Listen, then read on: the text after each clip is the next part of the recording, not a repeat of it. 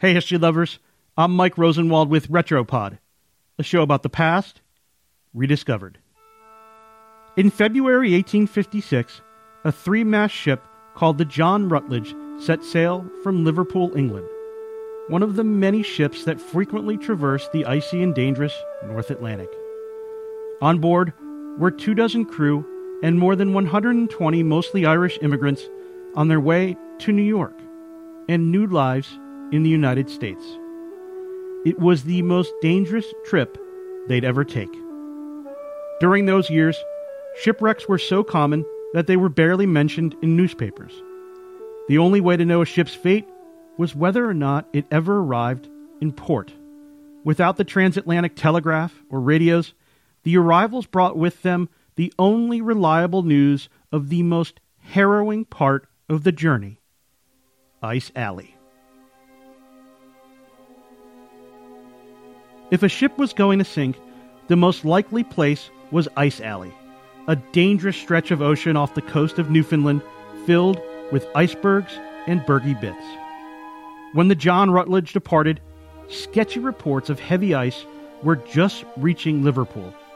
Some captains said they had never seen Ice Alley so filled with huge bergs and smaller but menacing ice fragments. Still, the John Rutledge headed out the captain and crew gambling with everyone's lives. If the ship went down, the chances of anyone surviving in the frigid water and cold whipping winds was slim to none.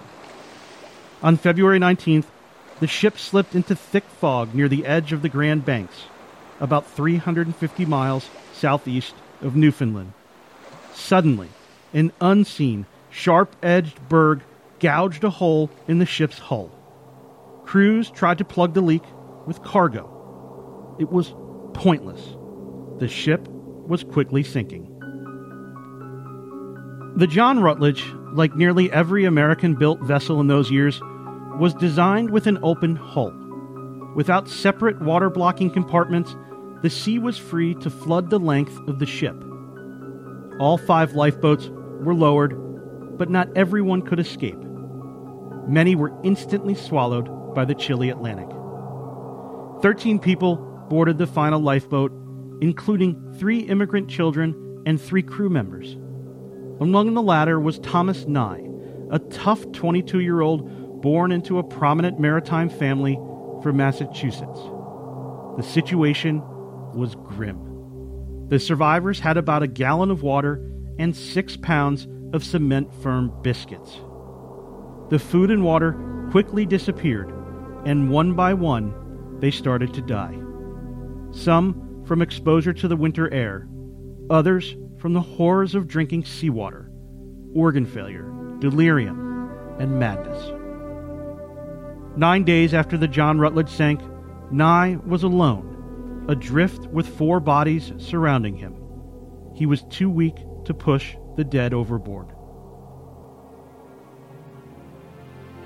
Fortunately, the Germania, a ship sailing from France to New York, spotted the lifeboat and discovered Nye, the only survivor of the John Rutledge. Nye's rescue was a brief sensation. It was exceedingly rare for anyone to be plucked from a North Atlantic wreck. The influential U.S. Nautical Magazine and Naval Journal used the sinking and Nye's accounts to try to shame ship owners accused of avoiding watertight compartments because of higher costs. In coming years, more American shipwrights began to make potentially life saving design modifications. It finally took the loss of the Titanic in 1912 to force sweeping rules for bulkheads and water blocking chambers in all U.S. ships. All told, more than 830 people were lost in early 1856, among the most tragic seasons in North Atlantic shipping for decades to come. Gone were the John Rutledge and many other ships that attempted to cross Ice Alley. Only Nye survived. I'm Mike Rosenwald. Thanks for listening. Special thanks to Brian Murphy for reporting the story for the Washington Post. And check out his new book on the John Rutledge. It's called Adrift, a true story of tragedy on the icy Atlantic and the one who lived to tell about it. For more forgotten stories from history, visit washingtonpost.com slash retropod.